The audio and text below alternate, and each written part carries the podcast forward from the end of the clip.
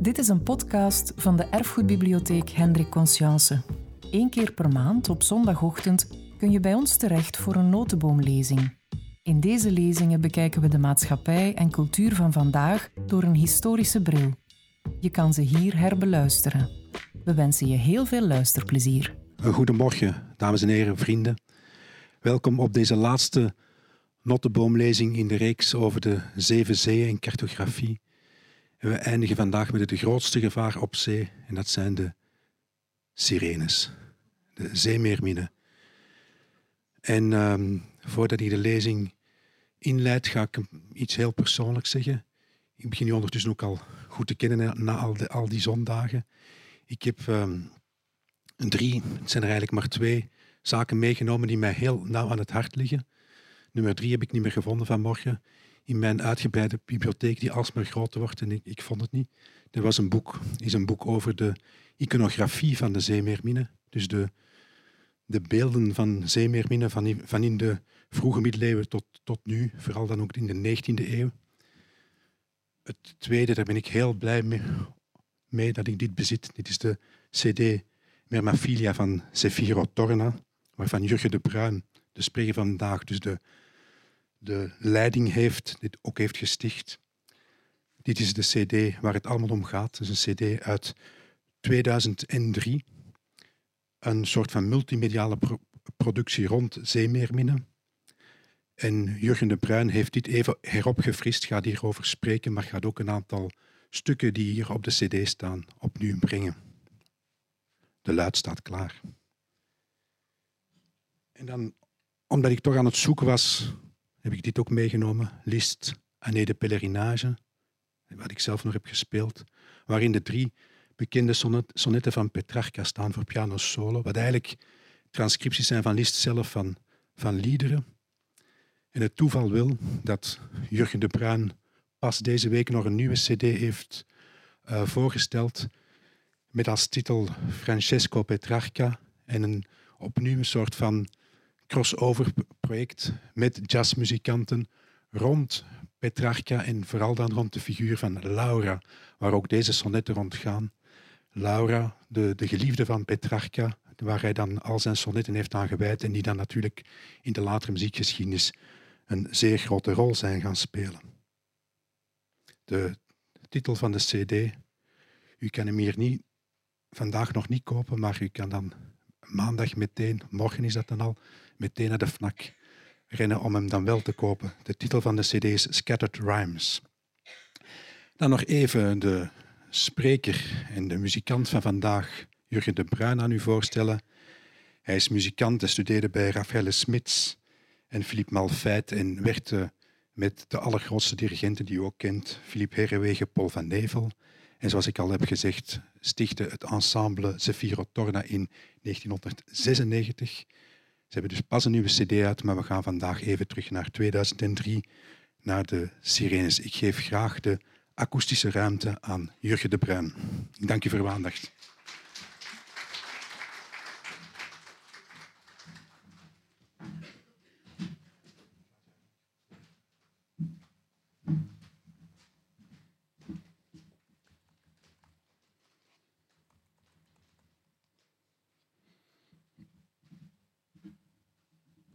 Goedemorgen alle, allemaal. Mijn stem draagt blijkbaar beter dan die van. um, zo, reeds eeuwenlang wordt ons menselijk uh, cultuurgeschiedenis doordrongen van mythen en symbolen.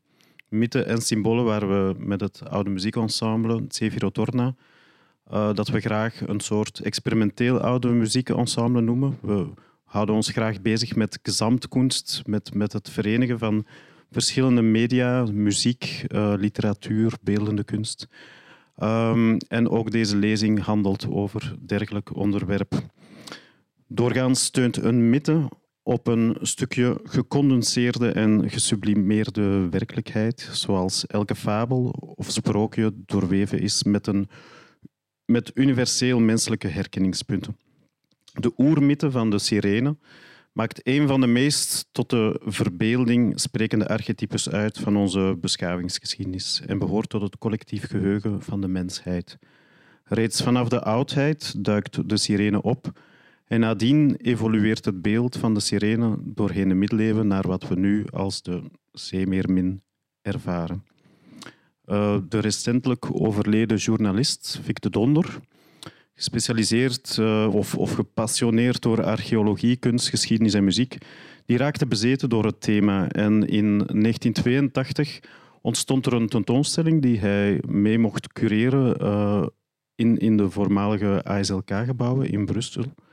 En uh, hij liet zich bijstaan door kunsthistorici, medievisten, wetenschappers als uh, Ria Janssen-Siebe, Jacqueline Leclerc, um, dokter in de filosofie, letteren, kunstgeschiedenis en archeologe aan de ULB.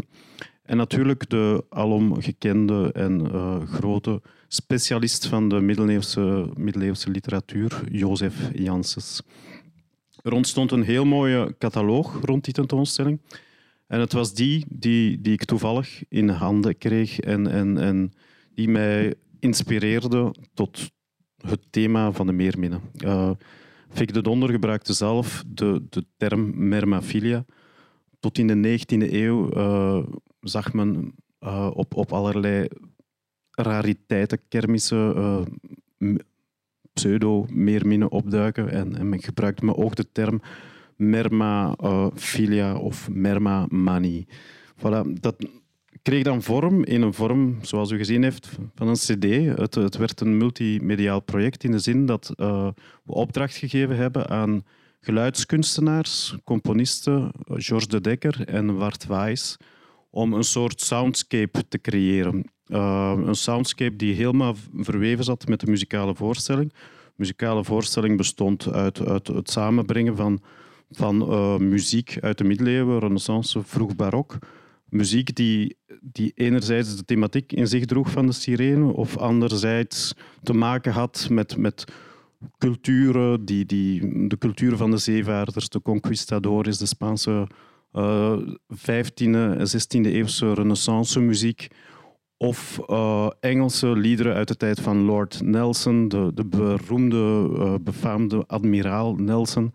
En liederen die vertellen over, het, over de ontberingen op zee, uh, hoe die, die zeelui in een, in een soort toestand van, van ontbering terechtkwamen, waardoor ze natuurlijk dikwijls uh, tot hallucinaties overgingen.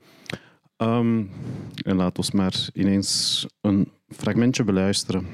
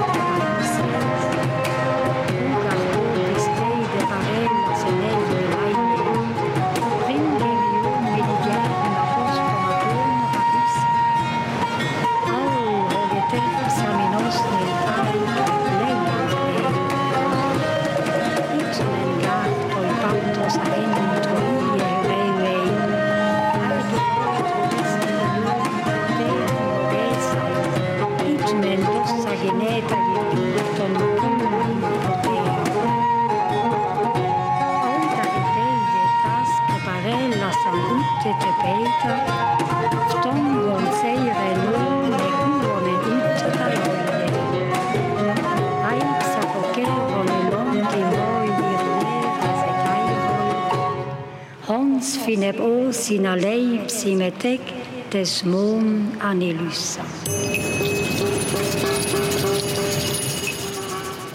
Zo, ik weet niet hoe het met uw oud-Grieks gesteld is. We hebben voor de CD-opname ook uh, beroep gedaan op een oude leerkracht die een van de zangeressen nog kende van vroeger. Um, en wat u hoorde, verweven in het uh, fragment, is een, een recit van, van de oude tekst van Homerus. En daar draait het allemaal om. De oudste bekende toespeling op de sirene is te vinden in het boek, boek 12 van de Odyssee, toegeschreven aan Homerus. We bevinden ons 800 jaar voor Christus. Hij schrijft uh, voor de eerste keer hoe die ontmoeting, en u ziet de afbeelding hier uh, op een antieke vaas, hoe die ontmoeting werkelijk plaatsvond. Eerst wordt ze voorspeld. Um, eerst zal ik komen bij de sirene, zegt Homerus, die een ieder betoveren die ze bezoekt. Wie in onwetendheid nadert en de stem van de sirene hoort, keert nooit meer naar huis. Niet komt zijn vrouw hem tegemoet, niet de kindertjes, blij om de thuiskomst van, thuiskomst van vader.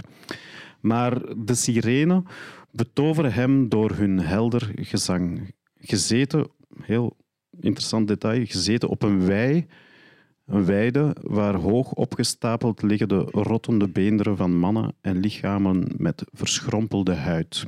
Vaar daaraan voorbij en bestrijk de oren van je makkers met zacht gekneden was, opdat geen van hen iets kan horen. Als je zelf wil luisteren, laten zij je dan binden in het schip aan handen en voeten, rechtop tegen de mast, de touwen stevig vastgesnoerd. Dan kan je genieten van de stem door beide sirenen. En als je je vrienden bidt en smeekt je los te maken, moeten zij nog meer, nog meer je handen boeien. Multimediaal. Voilà. Toen ging de wind plotseling liggen en de zee werd stil zonder een zuchtje. Een god had de golven in slaap gelegd. Mijn mannen stonden op en streken de zeilen en borgen ze in het ruim en aan de riemen gezeten sloegen zij het witte schuim omhoog met de gladde spanen. Ik sneed een grote schijf was met een scherp zwaard in kleine stukjes en kneden ze met mijn handen. Weldra was de was warm onder de kracht van mijn vingers en de gloed van de machtige zon, God van de zon. Eén voor één smeerde ik mijn makkers de was in de oren. Daarna boeiden ze mij aan handen en voeten en snoerden mij vast rechtop tegen de mast. Toen gingen zij terug naar hun plaats en kliefden de grijze zee met de riemen. Toen wij met snelle riemslag zo ver af waren als de stem van een mens draagt en de sirene hadden bemerkt dat een schip in vlugge vaart naderbij kwam, hieven zij een helder gezang aan. Kom hierheen, onvolprezen Odysseus, beroemdste held van de Grieken. Leg aan met uw schip en luister naar ons beider gezang. Nog nooit voer iemand met zijn zwart schip hier voorbij, voordat hij de zoete klanken van onze lippen gehoord had. En niemand keerde van hier die niet door genot en kennis verrijkt was, want wij weten alles wat de Grieken en Trojanen door de wilde goden in de brede vlakte van Troje hebben doorstaan. Wij weten alles wat er gebeurde op de vruchtbare aarde. Zulke woorden zongen zij met wonderschone stem. Mijn hart was verlangend te luisteren en door een wenk van mijn brouwen beval ik mijn mannen mij los te maken. Maar zij wierpen zich op de riemen en roeiden voort en dadelijk stonden Perimedes en Eurylochos op en bonden mij met meer touwen en trokken ze vaster aan. Toen ze de sirene voorbij waren en wij hun stemmen niet meer konden horen, verwijderde mijn trouwe bakkers de was die ik op hun oren gesmeerd had en verloste mij uit hun banden. Alzo het relaas van Odysseus. We leren dus vooral eh, dat de sirene met z'n twee waren. Dedualis gebruikt men wel eens. Eh, dat hun gezang subliem, maar dodelijk is. En interessant dat zij alwetend zijn. Bovendien verschijnen ze blijkbaar wanneer de zee zeer kalm is en de wind is gaan liggen. Ten slotte wordt hun verblijfplaats beschreven als een wei vol met bloemen, midden op een eiland waarvan de oevers bezaaid zijn met lijken en beenderen van mensen. We krijgen geen echte beschrijving van hoe ze eruit zien. Het lijken gewone vrouwelijke wezens. En er is een totale afwezigheid van een verwijzing naar lichamelijke aantrekkelijkheid van de sirene. Dus er is geen erotische connotatie in de tijd van Homerus gekoppeld aan de sirene. In de oudheid is men hierop op dit thema gaan fantaseren. Op diverse oude vazen, zoals u hierin ziet, uh, vinden we tafereel met de hybride half vrouwen, half vogels. Van vis, vissenstaarten is nog lang geen sprake in die tijd. Men vindt die afbeeldingen op aardewerk, attis aardewerk, decoraties op vazen uit de Hellenistische periode, Etruskische gravuren, Romeinse kunst, mozaïektegels enzovoort. Toch is men begonnen een soort morele interpretatie te geven aan de Homerische mythes. En uh, bijvoorbeeld Pythagoras beschuldigde Homerus ervan de goden een immorele voorstelling te hebben gegeven. Um, er werd een verband gelegd tussen de lichamelijke genoegens, toch wel dan, en de verleidelijke vrouwenpersonages uit de Odysseus. Um, er komen er nog andere aan boord, Circe, Calypso, maar vooral dus die sirenen worden in dat verband geduid. Um, en dan um, het verband met Odysseus, die hen zo heldhaftig had verstaan, verslaan of weerstaan. En Odysseus gold dan als een model voor bedachtzaamheid en verachting van ondeugd en wellust. De sirenen uh, werden symbool voor alle triviale aspecten van de liefde, met inbegrip van de prostituees, met wie ze soms verward werden. En eigenlijk schreef de auteur van de Apista, ongelooflijke verhalen, een Griekse compilatie uit een latere periode. Eigenlijk waren het courtisanes, voortreffelijke muzici, heel interessant, bijzonder mooi en met een hemelse stem die de bezittingen van diegenen die met hem omgingen verslonden. Ze stortten hun slachtoffers in het verderf en verwijderden zich snel daarna van hun prooi. En daarom werden ze afgebeeld, zoals u ziet, met vogelpoten. Dus de Homerische um, sirene wordt vooral in verband gebracht met seksualiteit en dood. En men ziet ook hier heel mooi op deze afbeelding uit duikvluchten van sommige sirenen. En men denkt wel eens dat het een soort zelfmoorddaad zou zijn, uh, de sirene gekrenkt door hun nederlaag.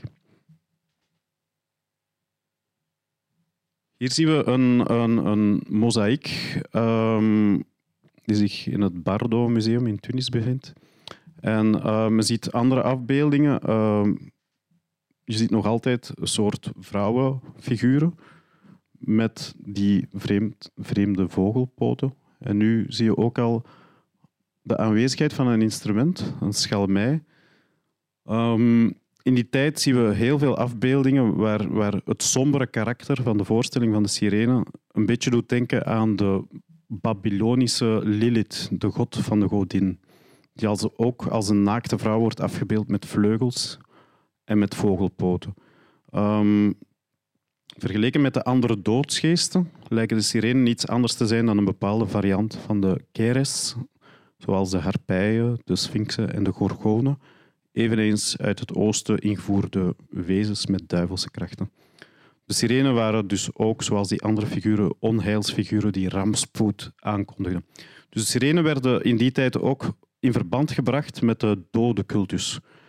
Soms waren ze afgebeeld op terracotta-fragmenten, waar ze terug te vinden in grafzerken, en dienden ze als afweermiddel tegen boze geesten. Bij Euripides, Euripides, uh, vierde eeuw voor Christus, lezen we een vleugelen dragend meisjespaar, maagden, dochters van de aard, sirene, och, verschijnt mij nu met lotusfluit, Libisch riet, met schalmeiklanks droevige tranenzang. Dus hier connectie met die schalmei. Schalmeiklank om een weeklaag, weeklagen, een weeklacht te begeleiden rouwend bij rouwkreden, treurend bij treurliederen. Persepone, ach, zend mij doodsgezangen, mijn klagen ondersteunend, dat gij, behalve mijn tranen als dankgift, van mij ontvangt in uw nachtzwarte woning mijn lijkzang, die toeklinkt de doden als een feestelijk lied. Andere voorstellingen in de oudheid is, uh, zijn de goddelijke sirenen, bijvoorbeeld in de beroemde mythe van R, Plato's Republiek. Um, die maakt melding van de spinrokken, of de troon van de noodzakelijkheid. En daar wordt de kosmos voorgesteld. Hier ziet u een kosmosprint, niet, niet direct Plato's kosmosbeeld, maar um, een vergelijkbare kosmos, kosmologische print. Um, de kosmos wordt voorgesteld als een spinrokken, bewaakt door sirenes en de drie godinnen van de noodzakelijkheid, samengekend onder de naam de schikgodinnen. En door hun gezang uh, brachten zij de hemellichamen rond de aarde in beweging. Een mooi voorbeeld van hemelse zang. 14e eeuws Engels motet Humane Lingue.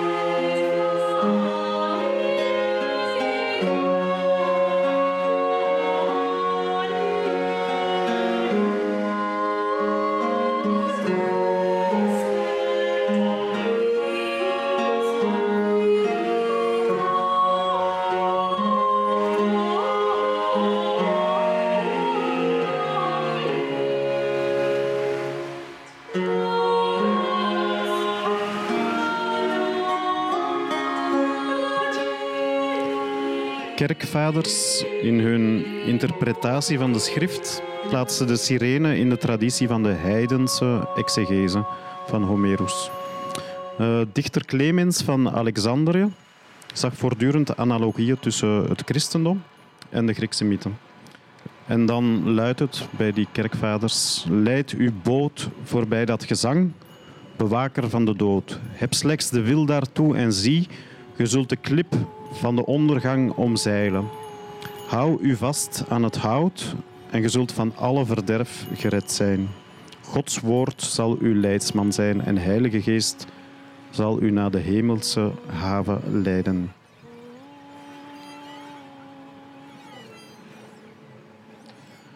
Het beeld van de scheepsmast als kruishout, waaraan de christen zich overeind moest houden tijdens de overtocht van het leven, Um, gaat dus gepaard met een ethische duiding van de sirene. Bij Maximus van Turijn, 5e eeuw voor Christus, lezen we dat ieder zich laten vastmaken aan de kruisboom van het kerkschip of zich de oren stoppen met de woorden van het schrift.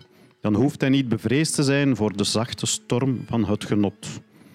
Immers, de bevallige verschijning van de sirene verzinnenbeeld de verwerkelijkte drang naar zinnelijke wellust die door schuldig gevlei de standvastigheid ondermijnt van de geest die hij in zijn greep heeft. Dus in feite was het begrip christelijk leven gesymboliseerd door een hachelijke zeereis naar de Portus Salutis, het oord van toevlucht, aan boord van het kerkschip, dikwijls de aanleiding om de klip der sirene op metaforische wijze te evokeren.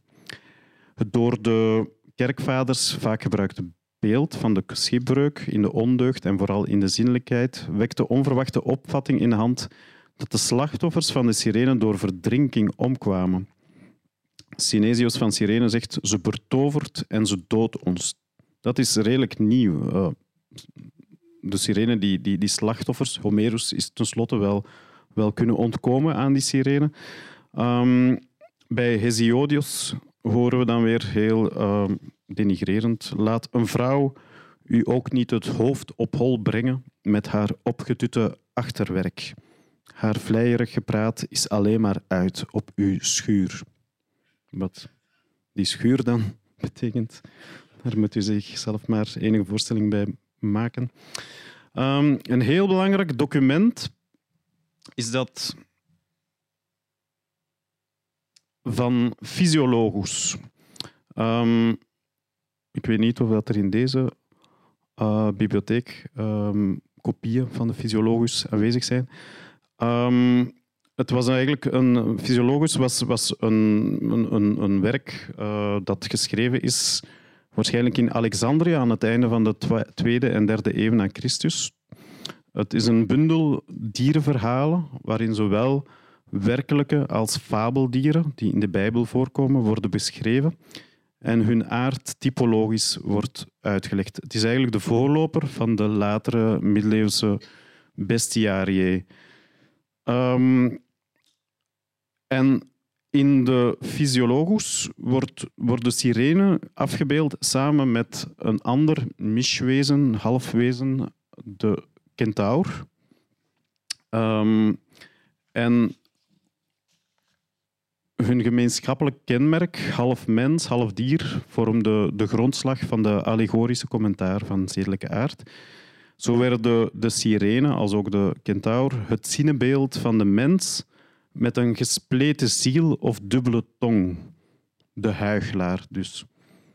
En die uitleg vond niet zo direct opvolging in de tijd van, van het uitkomen van de fysiologus, maar um, we zien dan dat de uh, sirene, klassiek nog, als vrouw, vogel wordt voorgesteld, tot aan de navel vrouwelijk en de andere helft tot onderaan in de vorm van een gans, zo wordt het beschreven. Um, een nieuw belangrijk element duikt op in de 8e eeuw. Uh, in het Liber, Liber Monstrorum het boek over de monsters van de Angelsaksische monnik Adelmus of Adelinus van Malmesbury. Sirenen, meisjes van de zee, die de zeevaarders met hun schoonheid en hun zachte zang verleiden. Schrijft, van het hoofd tot de navel hebben ze het lichaam van een jonge vrouw, maar onderaan toch met een schubben bedekte vissenstaart, die altijd in het water blijft, zoals de sirene die altijd in het water blijft. Zoals de sirene heeft Scylla, de grote vijandin van de zeevaarders, het hoofd en de buste van een jonge vrouw, een buik van een wolf en dan een nieuw element dat opduikt, een dolfijnenstaart. Uh, wat de sirene van Scylla onderscheidt, is dat de sirene verleiden en dat Scylla, naar men zegt, door haar grote kracht en omgeven door zeehonden, de schepen van ongelukkige schipbreukelingen vermorzeld. Deze beschrijving, nieuwe beschrijving, neemt iets, iets weg van de mysterieuze beschrijving van de sirene, versterkt wel hun erotische karakter en men kan aannemen, daar gaat men, gaan veel wetenschappers van uit, dat beide monstertypes, die sirene, die scylla, dat die verward worden. Het associëren van beide monstertypes Um, uit andere teksten uit de Carolingische periode brengt ons tot de gedachte dat de visvormige aard van Scylla mogelijk gewoon door analogie tot de sirene werd uitgebreid. Waren het niet allemaal marine puellae, meisjes van de zee? Um, hier zien we een, een, een triton, half, half mens, half vis. Reed hij met paarden en zeemonsters en blies hij op de kinkhoorn om de golven te betaren. Trouwens, in sprookjes van Hans Christian Andersen is zo'n dergelijke triton de vader van de kleine zeemeermin. Heel merkwaardig. Uh, ook dit soort wezens, halfwezens, hebben bijgedragen tot de morfologische ontwikkeling van de sirene.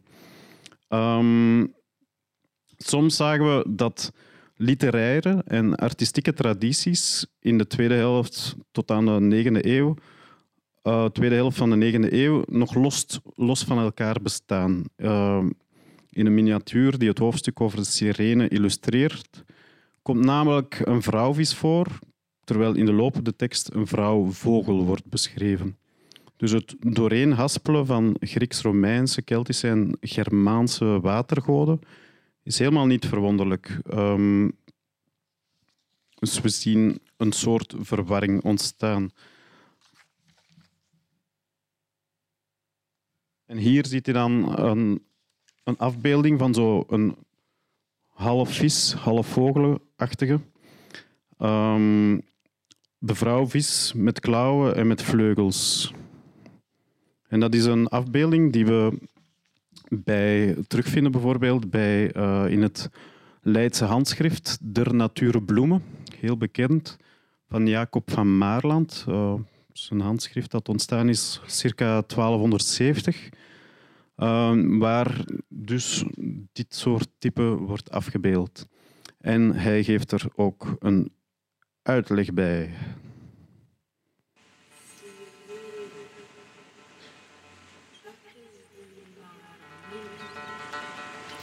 Sirena, dat is die maarminne. Fysiologisch heeft het inne dat ze dragen wiefs gelieken, tot de navelen zeker lieken. Groot zijn ze en de eeselijk gedaan, met lange haren, zonder waan, en dat licht en de grauw mede. Met haar kinderen en haar zeden, die ze in haar armen dragen, heeft men ze gezien in sommige dagen want ze zogen ze als vrouwenplien. Skiplieden, als ze ze zien, werpen hem een idel vat, en de die willen dat ze handelen dat, ontvlien ze der maar minnen. Adelinus doet ons bekennen dat ze geklauwd zien als aarne mede. En de ook, na andere vissen zeden, zien ze geskellet en gestaard, daar ze hem mede stieren ter vaart. Een lut hebben ze, zo doorzoete, als die skipmans met goedermoete geent horen, zo is geen man die des slaaps ontwieken kan. Zo verdrinken ze ze en de scoren. Men vindt ze te meniger uren in zeeuwen en de somtiet in rivieren. Sommen, die kennen haar manieren. Als ze voor hem zullen lieden, stoppen ze haar oren in den tide, zodat ze haar zang niet horen. Zo konden ze ze niet verdoren. Ulysses, waan ik, en de die menige mede, dat eist van deze behendigheden.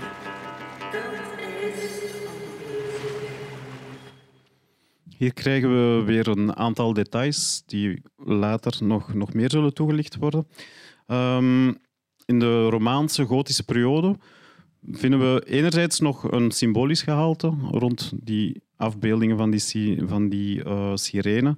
Maar dat gaat dan stilaan uh, een beetje verzanden en, en vergeleiden naar uh, sirenen die afgebeeld worden puur als decoratief element. Symboliek vinden we toen overvloed. Uh, sirenen worden afgebeeld als, als symbool van Satan, van de zonde. Men ziet sirenen voorzien van horen, slangenstaarten en zelfs gespleten hoeven.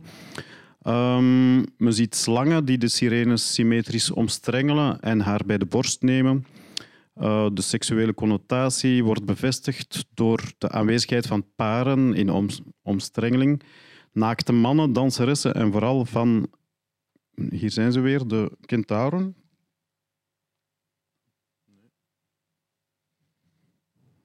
Dus hier zien we weer die, die afbeelding bij de aanwezigheid van een kentaur en een sirene in visvorm, die een mannetje uit een boot trekt. Um, dit zinnenbeeld verbeeldt natuurlijk de mannelijke en vrouwelijke hulpsheid. Heeft het niet zozeer over die dubbelhartigheid of die huichelarij waar fysiologisch het over had. Um, moet weten, in de Bijbel plaatste een profetie van Jezaja uh, dit paar uh, samen dansend tussen de ruïnes van Babylon. En men heeft daar de twee elementen, de vrouwelijke wellust en de mannelijke begeerte samen. Uh, afbeeldingen van sirene begonnen ook een, een grote rol te spelen in de kerkelijke propaganda. Um, sirenes spelen een rol in de hevige polemiek rond het huwelijk in de 12e eeuw. Voor het eerst werd het uh, celibaat ingesteld en voor het eerst had men gezegende huwelijken. Voordien was er nooit sprake van. Um, op een of andere kapiteel in een dorpskerk in de Poitou uh, zien we, ik heb daar geen afbeelding van, maar zien we aan één zijkant uh, mannen die in een bootje zitten, het huwelijksbootje. Je kan dit ook wel een beetje zo interpreteren. Uh, dus de mannen op de gevaarlijke zee van het leven. Um, en die worden bedreigd door de door zonde belichaamd, uh, belichaamd zeemeermin. En de zeemeermin stelt dan het monster voor van de luxuria, dus de wellust. Um, en er is maar één middel aan die wellustige liefde, vluchten en, en trouwen. Uh, dus seksuele drift stond alleen ten dienste van de voortplanting, lichamelijk zondig genot aan de andere kant. Dus aan de andere kant zien we op dat kapiteel een man en vrouw afgebeeld in, in, in een vorm van kuisheid. Die houden elkaars hand vast, maar ze wenden de blik van elkaar.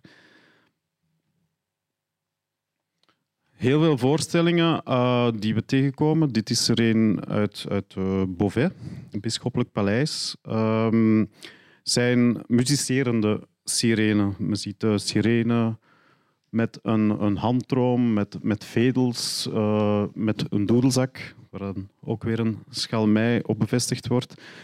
Um, en dat, dat staat natuurlijk ook weer symbool voor die verleidingskunst. Um, er zijn tal van voorbeelden te vinden. Um, John van Salisbury alludeert ook op de sirene als, als representatief voor de, voor de fouten modi in de muziek. Het was zo dat men duivelse modi had, bijvoorbeeld de Frigische modus. Mi, fa, sol, la, si, do, re, mi. Had een duivels interval in zich. Uh, was te mijden. Dat wordt dan ook weer in, in, in, verband gebracht met die, met die sirene Dorische modus bijvoorbeeld. Hoort men heel veel in kerkelijke gezangen, in het Gregoriaans. Dat was dan weer wel kosher. Um, er is een afbeelding ziet men een typische afbeelding uit een, uit een bestiarie waar men weer die doedelzak ziet, ook een, een harp. Deze afbeelding komt uh, uit de Sint-Jacobskerk van Rekensburg. Daar ziet men links een dubbelstaartige sirene naast twee zingende monniken. Dus um, In een andere afbeelding uh, ziet men bijvoorbeeld uh, vogelsirene, gebeeldhouwd op een kapiteel. En daarboven een aantal waardige personages met brede gewaden. En die houden een bandenrol vast. En daar staat dan op, weer die connectie met die muziek, Gesang und Gebet der Engel und Heiligen stehen höher als Sirenenmusik.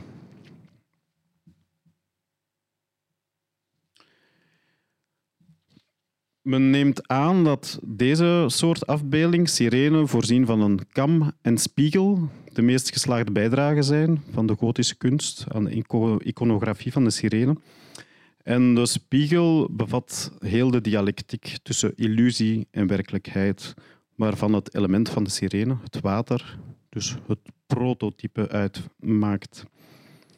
Zo herinnert de spiegel tegelijkertijd aan het illusionaire karakter van de zonde en aan de water-aquatische natuur van onze verleidster. Men vindt ook heel dikwijls op kapitelen tweestaartige sirenes. Um, dit is een ander voorbeeld van sirenen die elkaar bij de haren grijpen. Maar dikwijls heeft dit een puur decoratieve functie ook. Uh, ze creëren door de symmetrie creëren ze een eenvoudig beeld en, en, en geven, zo, geven ze gestalte ook aan de, aan de assen, gevormd door de hoeken van de kapitelen. Um, ook in Leuven, Sint-Pieterskerk, in Diest, Sint-Sulpiciuskerk, vindt men dit soort misericordes, uh, charmante sirene, afgebeeld in houtsculptuur. In de gotische periode treden er ook een aantal avatars op. Um, dit lijkt een sirene, maar dit is in werkelijkheid uh, Melusine, een, een, een soort uh, die, die, die een, een godinmoeder is, uh, door haar mythische natuur, symbool van de vruchtbaarheid, onderscheidt ze zich van de sirenetypes. Je ziet geen zee aanwezig. Dit soort ondines of, of hebben enkel betrekking tot bronnen en rivieren.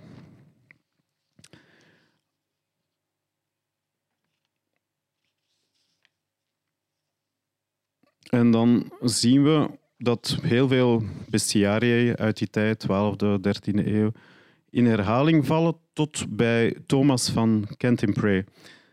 Cantimpré, ja. Het is een Brabantse Dominicaan uit de 13e eeuw. In zijn Liber de Natura Rerum, een natuurencyclopedie die zich in de Brugse Stadsbibliotheek bevindt, um, zegt hij we geloven dat sirenen echte zeemonsters zijn, verstoken van alle reden. Monsters waarvan hij een pittoreske en revolutionaire beschrijving geeft, die hij ontleent, en dat is een nieuw element in de geschiedenis, die hij ontleent, zit de 12e, 13e eeuw aan hen die ze gezien hebben. Wezens, sirenen zijn wezens, animalia, die schreeuwen, vocifera, zoals fysiologisch het zegt, die van de kop tot de navel een vrouwelijk gezicht hebben. En dan geeft hij meer concrete beschrijvingen. Ze heeft een groot postuur. Hun gezichten zijn afschrikwekkend en hun haren van hun hoofd zijn erg lang en onverzorgd. Het zijn wel heel gedetailleerde beschrijvingen.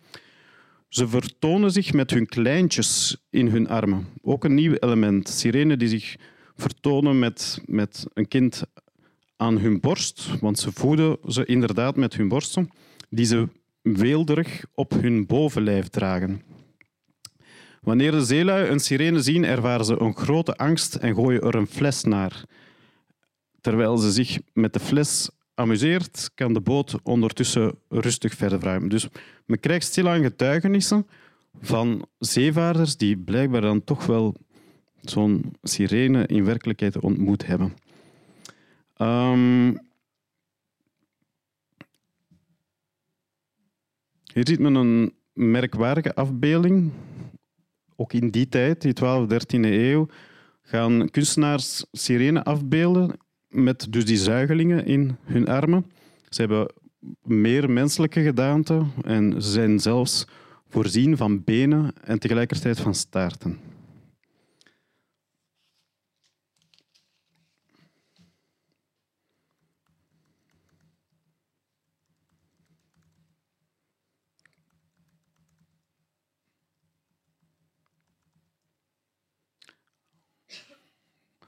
Dus we komen in de tijd van de, van de ontdekkingsreizigers. En uh, hier hoort u een, een, Spaans, een, een Spaanse villancico uh, uit de tijd van Columbus, uh, de Conquistadores.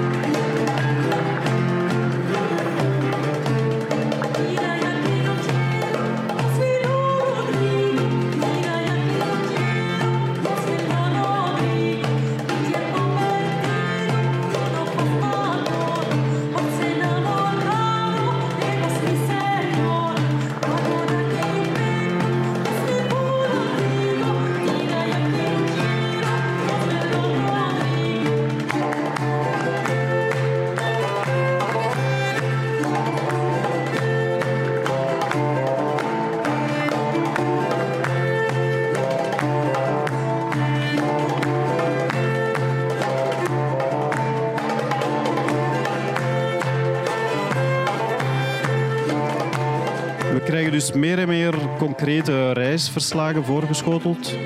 Uh, zeelui die toch een of andere close encounter uh, op hun tocht meegemaakt hebben. Uh, in de 12e eeuw krijgen we een verslag van de reis van Sente Brandane. Het is een reis, een relaas van een spectaculaire zeereis. De Ise Abt Brandaan wordt voor zijn ongeloof gestraft en hij weigerde het wonderlijke van de schepping te herkennen. Daarom moest hij met eigen ogen aanschouwen hoe uh, de, de, de wonderen der wereld eruit zagen. En hij ontmoette ook een wonderlijk wezen. Het monster was voor de helft een vis, voor de helft... Moet eens goed luisteren naar deze geluiden. Misschien is dit wel. Um, het monster was voor de helft een vis, voor de helft een vrouw met ruig, daar krijgen we het weer, met ruig behaarde huid. Dreigend zwom het in kringen om het schip. Op voorbeeld van Brandaan knielen alle monniken neer en baden net zo lang tot het vreselijke dier vlakbij het schip in de diepte verdween. De rest van de dag hoorden zij het borrelende geluiden, geluiden maken op de zeebodem. En dan komen we natuurlijk bij onze grote held Columbus. In zijn verslag op woensdag 9 januari 1493 um, beschrijft hij een redelijk ontnuchterende ervaring. Het land tussen Monte Cristi en de plaats waar hij nu ankerde ligt hoog, met vlakke en mooie landbouwgronden. En erachter verheffen zich prachtige bergen die van oost naar west gelegen zijn. De velden zijn allemaal in cultuur gebracht en groen. Het geheel biedt een wonderschone aanblik. Er is een overvloed aan waterstromen. In deze hele streek komen veel schildpadden voor. De matrozen vingen er een paar die het strand opkwamen en om daar hun eieren te leggen. Ze waren heel groot als houten wapenschilden. De vorige dag, toen de admiraal de Rio del Oro opvoer, zag hij drie zeemeerminnen die een heel eind boven het water kwamen. Maar ze waren niet zo mooi als ze worden afgebeeld, want hun gezichten hadden mannelijke trekken. En hierbij merkte hij op dat hij al eens eerder zeemeerminnen gezien heeft in de buurt van Guinea, op de kust van Managueta. En zoals u al lang geraden heeft, zijn dit de wezens die onze ontdekkingsreizigers na, ja, na weken van ontbering en, en slecht eten, vitaminetekort, uh, tegenkwamen. Uh, dus dat zijn lamentijnen, zeekoeien, die toen langs de Afrikaanse kust in grote getalen voorkwamen.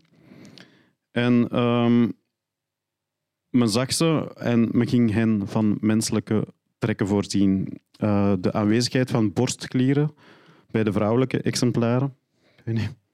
Ja, of dat de linkse of de rechtse nu een vrouw is. Maar, um, en het zogen van de jongen hebben ongetwijfeld prikkelend gewerkt op de gefrustreerde fantasie van antieke en latere zeevaarders, die wekenlang geen vrouwelijk schoon meer onder ogen hadden gehad. Ook de andere waarnemingsgegevens passen als puzzelstukken in elkaar. Ze leven, dit soort beesten, in ondiepe wateren, dus vooral riviermondingen en kuststreken, waarbij, waar ze bij het grazen met hun bovenlichaam boven het water komen uitkijken. Wanneer schepen hen tegemoet varen, riskeren die te stranden. Dat Columbus het over een mannelijk gezicht heeft, is niet te verwonderen, zoals u wel ziet. Ja. Um, Dus hier heeft u nog een heel aantrekkelijk beeld van deze wezens. We komen dus in de, in de renaissance-periode. En um, de, het symbool van de, van, van de sirene krijgt, krijgt een stilaan andere betekenis. Um, en op de subliemste momenten grijpen dichters, en er was al sprake, een, een grote Koen Broeke is ook een, een grote fan van Francesco Petrarca. Uh, u hoort hier een, een van zijn sonnetten.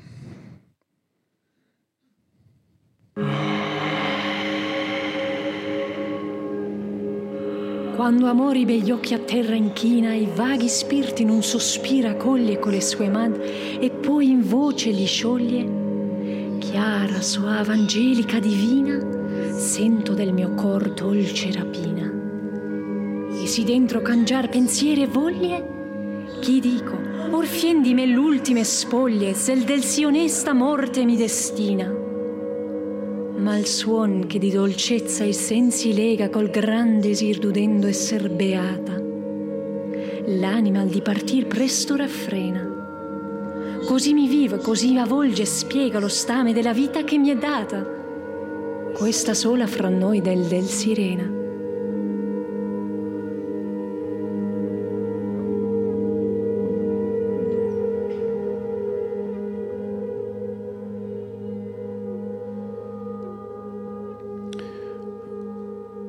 Dus Petrarca beschrijft het beeld, het effect van Laura's zangstem, de Laura waar hij platonisch op verliefd was, waar, waaraan hij wel 366 sonnetten, gedichten aan.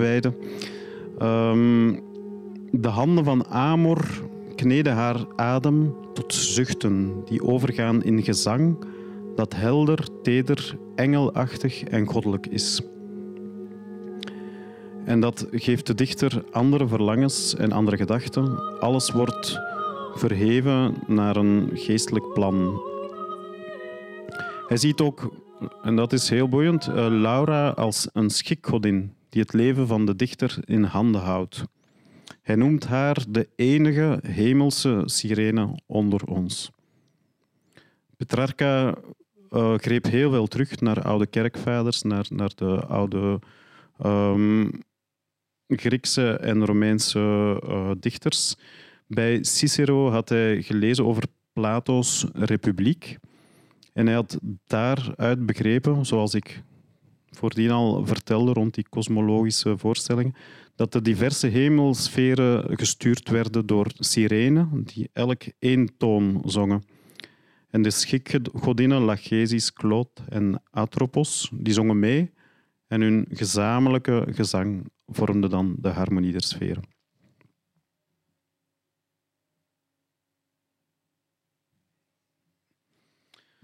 Een heel bekende figuur in onze contraien is natuurlijk uh, Erasmus, die we hier zien uh, in een portret van Hans Holbein, uh, 1523. We zien er de grote Nederlandse humanist met zijn karakteristieke mild-ironische gelaatsuitdrukking. De handen gebonden op een fraai gebonden boek. De handen op een fraai gebonden boek.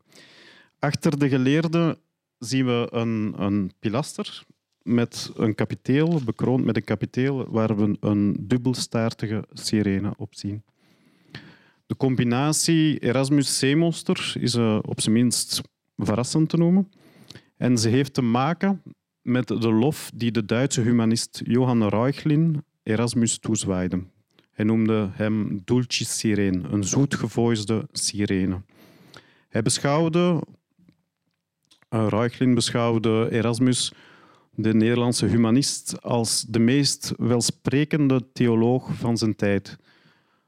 Reuchlin schonk de renaissance op deze manier een nieuwe betekenis voor de sirene, die ook al in de oudheid had weerklonken, namelijk de overtuigingskracht van haar gezang was gelijk te stellen met de macht van de welsprekendheid en de retoriek, in positieve zin dus. Het sirenegezang werd tot een metafoor voor de ontroerende verleidingskracht van de kunst en van de vriendschap. Erasmus zelf blijkt ervan overtuigd te zijn geweest dat de zachte overtuigingskracht, als van een sirenelied, bijdraagt tot het verwerven van een diepe vriendschap.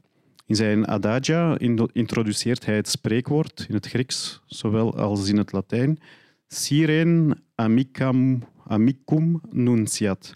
Die sirene kondigt een vriend aan. Het sirenegezang was toen duidelijk iets anders dan het pijnlijke lawaai van de moderne sirenes. Um, dan zien we echt een explosie. Het vorm repertorium wordt verrijkt. Men ziet een, uh, afbeeldingen in allerlei vormen. Er wordt geëxperimenteerd met staarten, poten, vliesachtige vleugels, wezens vormen groepjes en zijn op menselijke manier met elkaar bezig. Zij het dat hun halfdierlijke aard hen iets wat onbesuist en driftig laat handelen. Uh, de uitingen van verliefdheden worden met veel overgave beoefend. Men ziet grillige zeedieren in de schilderijen van de 16e eeuw als tegenstander. Zeepanters, griffioenen, leeuwen, draken enzovoort. Er ontstaat zelfs een eigen uh, rijdier, het zeepaard. En het geliefde gezelschapsdier, zoals u hier ziet, is zo'n gravure van, van Dürer, um, is de dolfijn. Um, het atelier van Raphaël in Italië wordt een inspiratiebron. Verschillende kunstenaars gaan in Rome, zoals u weet, hun opleiding vervolmaken. En in hun bagage voeren zij tritonen mee, nereïden, andere zeewezens. Um, je ziet decoratieve friezen en opvulwerk, uh, ritmisch orchestreerbare vormen op tegels, edelsmeetwerk. Connotaties van liederlijkheid en naar verderf leidende zintuigelijkheid was nog slechts zelden aanwezig. Gaandeweg verlieten dus die waterwezens hun morele sfeer. In Antwerpen, um, en dan komen we stilaan tot het slot van deze lezing, uh, in Antwerpen trokken de Nereïden, Tritonen en Zeekentauren uit tijdens de jaarlijkse ommegang of wanneer een statiebezoek van een vorst gevierd werd. Als havenstad wou Antwerpen de innige band met het water benadrukken. Men ziet hier op een schilderij van Frans Franke, de jongere, uh, Antwerp schilder uit de, uit de einde 16e eeuw, begin 17e eeuw. Um, de triomf van Neptunus en Aphrodite. En daar ziet u ook tal van zeewezens afgebeeld. Um, het zijn dit uh, soort, soort uh, schilderijen, tekeningen, representaties die we, die we zien ook uh, afgebeeld in tafereelen op de wagens van de ommegang. Dus die kregen een bepaald motief en de betekenis kon variëren naar gelang de omstandigheden. En jaarlijks werden er op die ommegang ook tijdgebonden tafereelen uitgedacht. Um, ik zou daar nog wat kunnen over uitweiden, maar dat ga ik niet doen, want de koffie staat al te pruttelen, denk ik. Um, wat ik wel nog wil laten horen is een, een laatste, en dat, dat, sluit een beetje aan bij deze thematiek, uh, ook in andere steden. Uh, uh, waren er grote festiviteiten met, met bijvoorbeeld op het huwelijk van uh, Ferdinando di Medici en Maria Cristina van Lotharingen. De Florentijnse intermedie was een groot huwelijksfeest.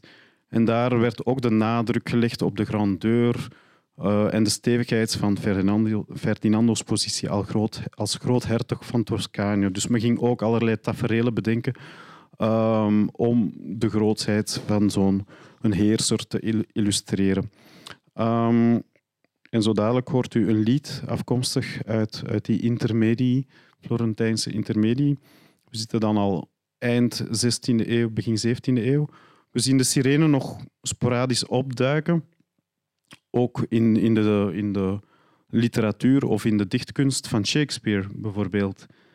En um, dat wil ik nog graag laten horen. Twee kleine fragmenten uit uh, enerzijds The Comedy of Errors, um, waar Antipholus um, het hof maakt uh, aan Luciana. Uh, daar is sprake van een, een meermin en ook in de Midsummer Night's Dream spreekt de elfenkoning Oberon tegen zijn dienaar Puck en worden gaan de sirenen ook hun gezang gaan de, gaan de ruwe zee tot stilte brengen en de, doen de sterren van hun plaats schieten.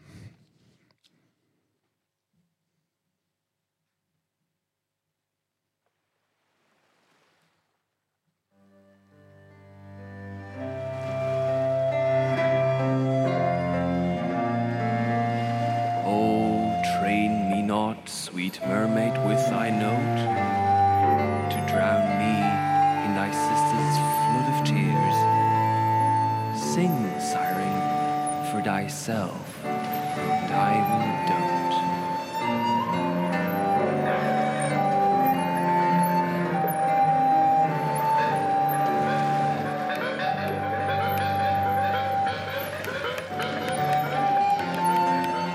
Once I sat upon a promontory and heard a mermaid on a dolphin's back, uttering such dulcet and harmonious breath that the rude sea grew civil at her song, and certain stars shot madly from their spheres to hear the sea maid's music.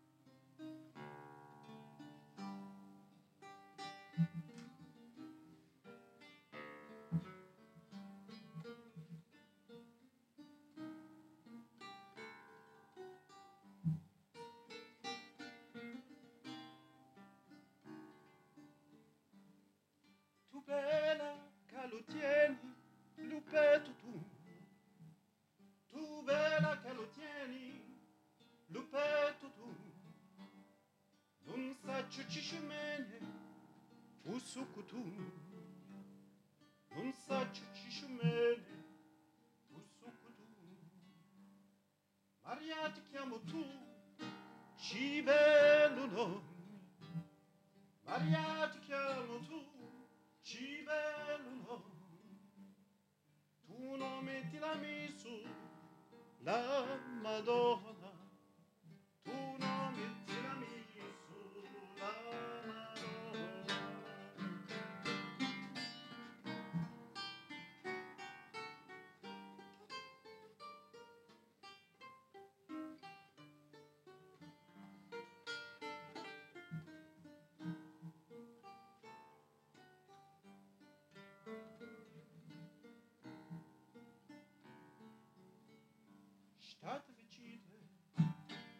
Stateve în insulenția, stateve cite, stateve în insulenția.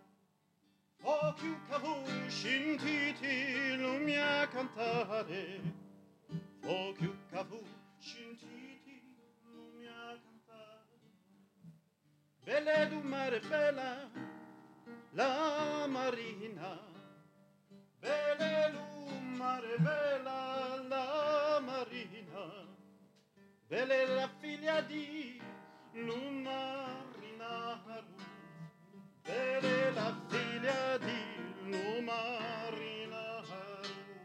Na na ni na ni na ni na nina nina nina nina ni na nina nina nina nina ni na tu l'amori io sta scrivera. Ad tu l'amori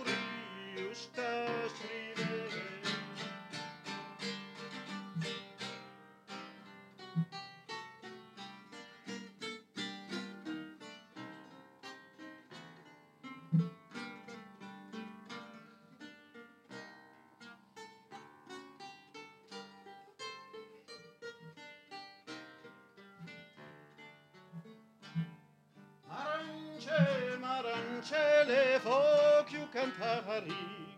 Maranço, Maranço.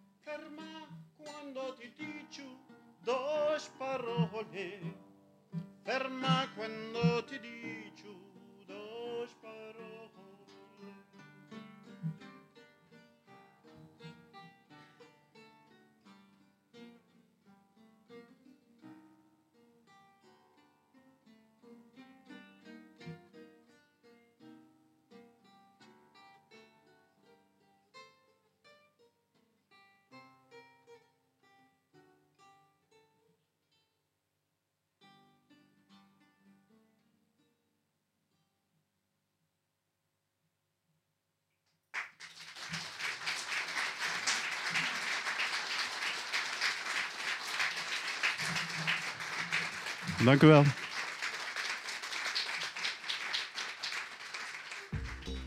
Je luisterde naar een podcast van de Erfgoedbibliotheek Hendrik Conscience.